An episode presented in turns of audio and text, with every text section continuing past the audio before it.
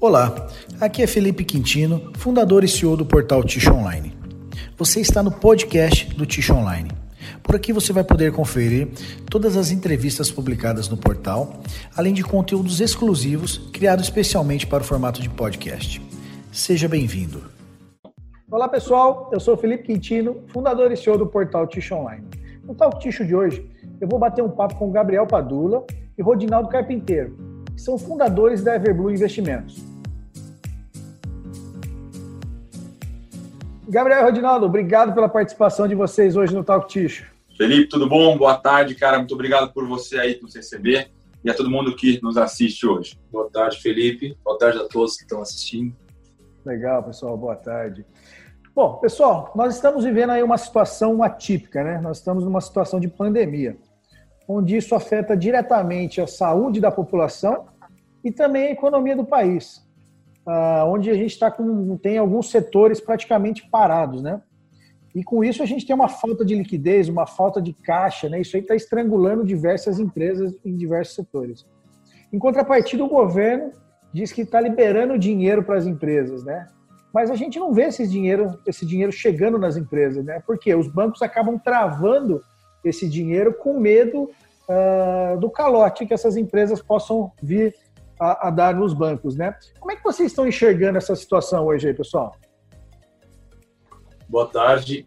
É, essa situação a gente consegue ver assim nessa fase atual que a gente está, na minha opinião, um pouco que já está tendo uma, uma recuperação engatinhada assim da economia, né? Melhor dizendo, porque como você mesmo falou, o crédito acabou secando, a demanda por, pelo crédito, crédito acabou aumentando muito só que estava uma dificuldade muito maior para conseguir esse crédito, inclusive do governo, que está sempre prometendo, lançando medidas, que é auxílios, é bolsa, corona, tudo, porém a gente não consegue ver efetivamente esse dinheiro injetado já na economia, né? Por exemplo, você não consegue ver nada do consumo aumentando, porque não tem nem nada praticamente aberto ainda para conseguir fazer essa economia rodar.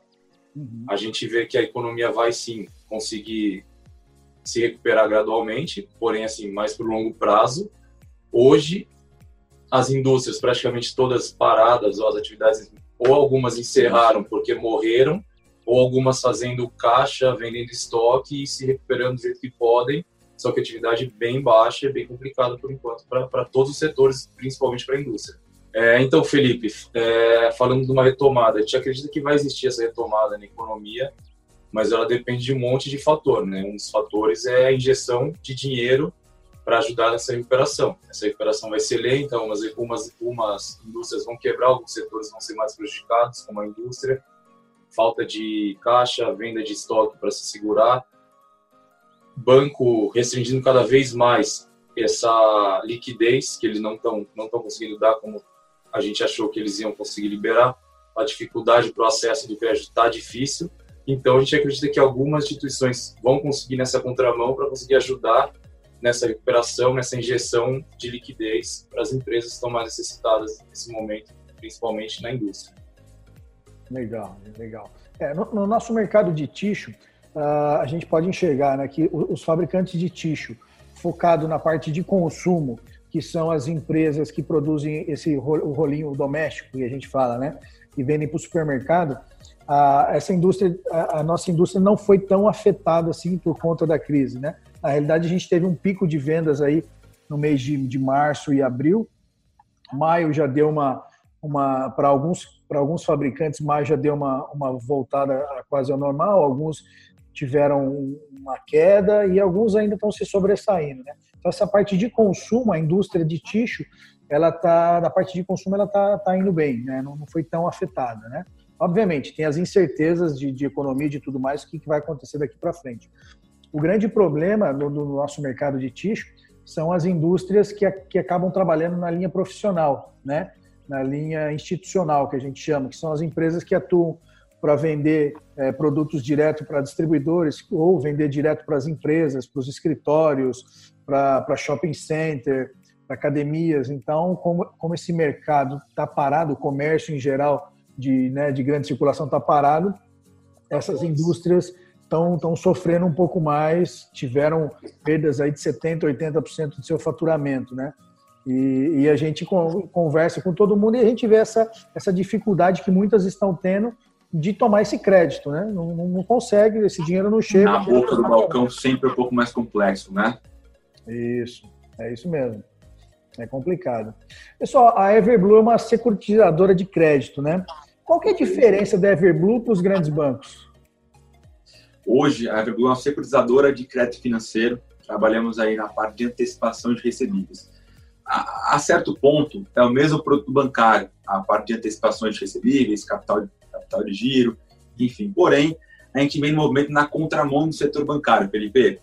Uh, um atendimento muito mais humanizado e um entendimento muito maior da causa. Hoje em dia, os bancos eles têm uma estrutura mega travada, então, engessada e muito burocrática. Tá? É, não dizendo que nós não temos análise de crédito, obviamente nós temos uma bela de análise de crédito, porque o movimento da sessão do crédito ele é baseado primeiramente na parte da análise. Porém, nós entendemos muito mais a causa. A gente cria a empresa por meio de relacionamento. Então, assim, Uh, hoje nossos clientes eles viram além de clientes até grandes parceiros então nós gostamos de entender a causa primeiramente né a gente tem que criar uma empatia com cada cliente né? primeiro para poder entender ele numa relação mais pessoal entender o produto e criar de alguma maneira um produto específico para a necessidade do cliente. Então nós dizemos que nós somos um uma securizadora uma enfim uma empresa da área de gerência de escritórios boutique. Nós entendemos e criamos. Então diferente de tudo que acontece no setor bancário, que é um setor 100% travado, o gerente está viajando, o gerente está de férias, ou coisas parecidas, nós temos total vontade e tempo para criar, na medida do possível, sinergias interessantes entre nós e nossos clientes. Uh, hoje estamos 100% digital, tá? então o cliente consegue fazer cadastro, assinar contrato, enfim, uh, mandar borderô 100% online. Então a gente não tem um problema de distância, estamos 100% no Brasil, em todas as regiões, em todos os estados. Cada produto, ao final, acaba sendo único para cada tipo de cliente, né, de acordo com o perfil de cada um. Que legal, que legal. Então, então a gente não tem mais esse, esse problema, né? Os bancos você tem. Tudo bem, o banco ele, ele é nacional, mas cada um tem a sua agência e próxima localização da, da sua empresa e tudo mais. Né? Com vocês, com sendo 100% digital, o cara, se tiver lá em Manaus, Rio Grande do Sul, não tem problema nenhum que ele consegue ser cliente de vocês aí, tranquilamente. Claro, sem dúvida alguma. Inclusive, a gente tem clientes de outros estados que a gente opera normalmente com eles também. Exatamente. Que legal, cara, bacana. A, a Everblue eu sei que tem uma ligação muito forte com a indústria, né? E vocês é. acabaram desenvolvendo algumas soluções direcionadas para a indústria. Qual que, qual que são essas soluções que vocês têm direcionadas para a indústria, pessoal? Uh, nós nascemos da indústria, da indústria. Então, assim, a gente gosta de dizer que nós sentimos as dores que o industrial em dia. Então, a partir disso, a gente criou estratégias, enfim, é, entendimento uh, na medida do que o industrial precisa. Uh, não necessariamente o banco vai definir e vai criar a estratégia personalizada que nós vamos criar. Então, assim, sem dúvida alguma, hoje eu falo que a Everblue, ela entende primeiramente o cliente e cria soluções na área de antecipações recebíveis, ah, à medida da que o cliente necessita e no momento que ele necessita. Uh, nosso atendimento é mega rápido, é coisa de 24 horas para aprovar um cadastro, questões de 12, 24 horas para fazer a visita no cliente. A gente acredita ser primordial para a gente conhecer o cliente, conhecer a estrutura e ter esse relacionamento presencial que a gente acha que faz grande parte do negócio, por mais que esse momento nos restrinja um pouco a isso. Só completando também, a Verblana surgiu de uma necessidade da indústria, né, de um setor da indústria, que a gente viu essa necessidade e conseguiu encaixar esse tipo de solução. E a solução era foi justamente a criação da Everblue para a gente conseguir manter esse fluxo financeiro dentro de uma indústria, de uma necessidade que a gente tinha visto anteriormente. Então a gente surgiu da, de uma necessidade da indústria. E é legal falar, Felipe, custo acessível, cara. Uh, antigamente, né? Antigamente, hoje em dia, bancos cobram taxa de juros extremamente agressiva e, na verdade, acaba uh, tirando um pouco do impacto da antecipação de recebível. Uhum. Então, a gente muda, a gente está nessa contramão do setor bancário para melhorar atendimento, que eu acho que é primordial, atendimento humanizado, uh, o banco não dá. Uh, custos também, os bancos, os grandes bancos, que, na verdade, eles têm aí grande parte do mercado, eles têm poder decisório, né? custos também extremamente altos, a gente está nessa briga aí na contramão para ter esse consentimento e ser muito mais viável de operação para nós e para a indústria. Legal. E tem, existem muitas indústrias até que acabam é, trabalhando como estratégia de negócio mesmo, né? Essa antecipação de recebíveis, né? Já está no DNA da, da, empresa lá e, e ele usa isso como estratégia do negócio dele, né? Do fluxo de caixa dele, né? É, para a estratégia de decisões do fluxo de caixa da indústria, ela acaba embutindo esse tipo de negócio nela, né? A, uhum. a parte de fluxo de caixa e de antecipação dos recebíveis dela. Felipe, para você ter uma ideia, hoje no nosso escopo de cliente, nós temos desde o industrial que utiliza o serviço de antecipação no momento estratégico da empresa, na hora de uma folha de pagamento, de um pagamento de imposto ou no investimento atípico. Temos clientes que necessitam e que utilizam em forma de estratégia até para a entrega do produto final, a parte de antecipação no dia a dia. Então, assim, a gente tem um mix de clientes de necessidades muito interessante. Então, a gente vê que o nosso propósito está fazendo sentido e tende a fazer aí relativamente dia a dia, mês a mês, né? Legal, cara, bacana. E, e, os clientes, eles, eles acabam operando todos os dias ou não? Como é que funciona a, a operação? É, é muito relativo, varia da estratégia de cada empresa. Como eu acabei de falar, é, hoje nós temos clientes que operam no dia a dia, temos clientes que utilizam antecipação numa área mais estratégica, momento de pagamento de imposto, pagamento de uma folha salarial. Então a gente consegue utilizar o nosso produto para diversas áreas e estratégias dentro do negócio do nosso cliente. É, não necessariamente ele precisa usar todos os dias. Então. Não, não necessariamente a maioria não, não usa todos os dias, mas depende da estratégia de curto e de longo prazo do cliente que cada um tem a sua, ele vai operar mais ou menos. Perfeito, está relativa. É, tem clientes que utilizam todo dia, tem clientes que utilizam em um momento específico, no meio ou no final do mês. Então, vai de estratégia de cada cliente. É basicamente isso. Legal. Pessoal, maravilha. Eu queria agradecer aí pelo tempo de vocês. Sei que vocês estão na, na uma correria aí grande. Ah.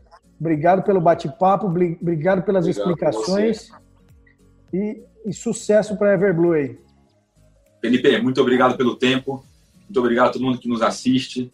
Estamos aí nesse momento para criar boas estratégias de negócio e termos sinergias com nossos clientes ou possíveis clientes. Muito obrigado pelo tempo. Legal. Obrigado, Felipe. Obrigado a todos que estão aí. Boa sorte e bons negócios para todos nós. Obrigado, pessoal. Um abração. Valeu, um abraço.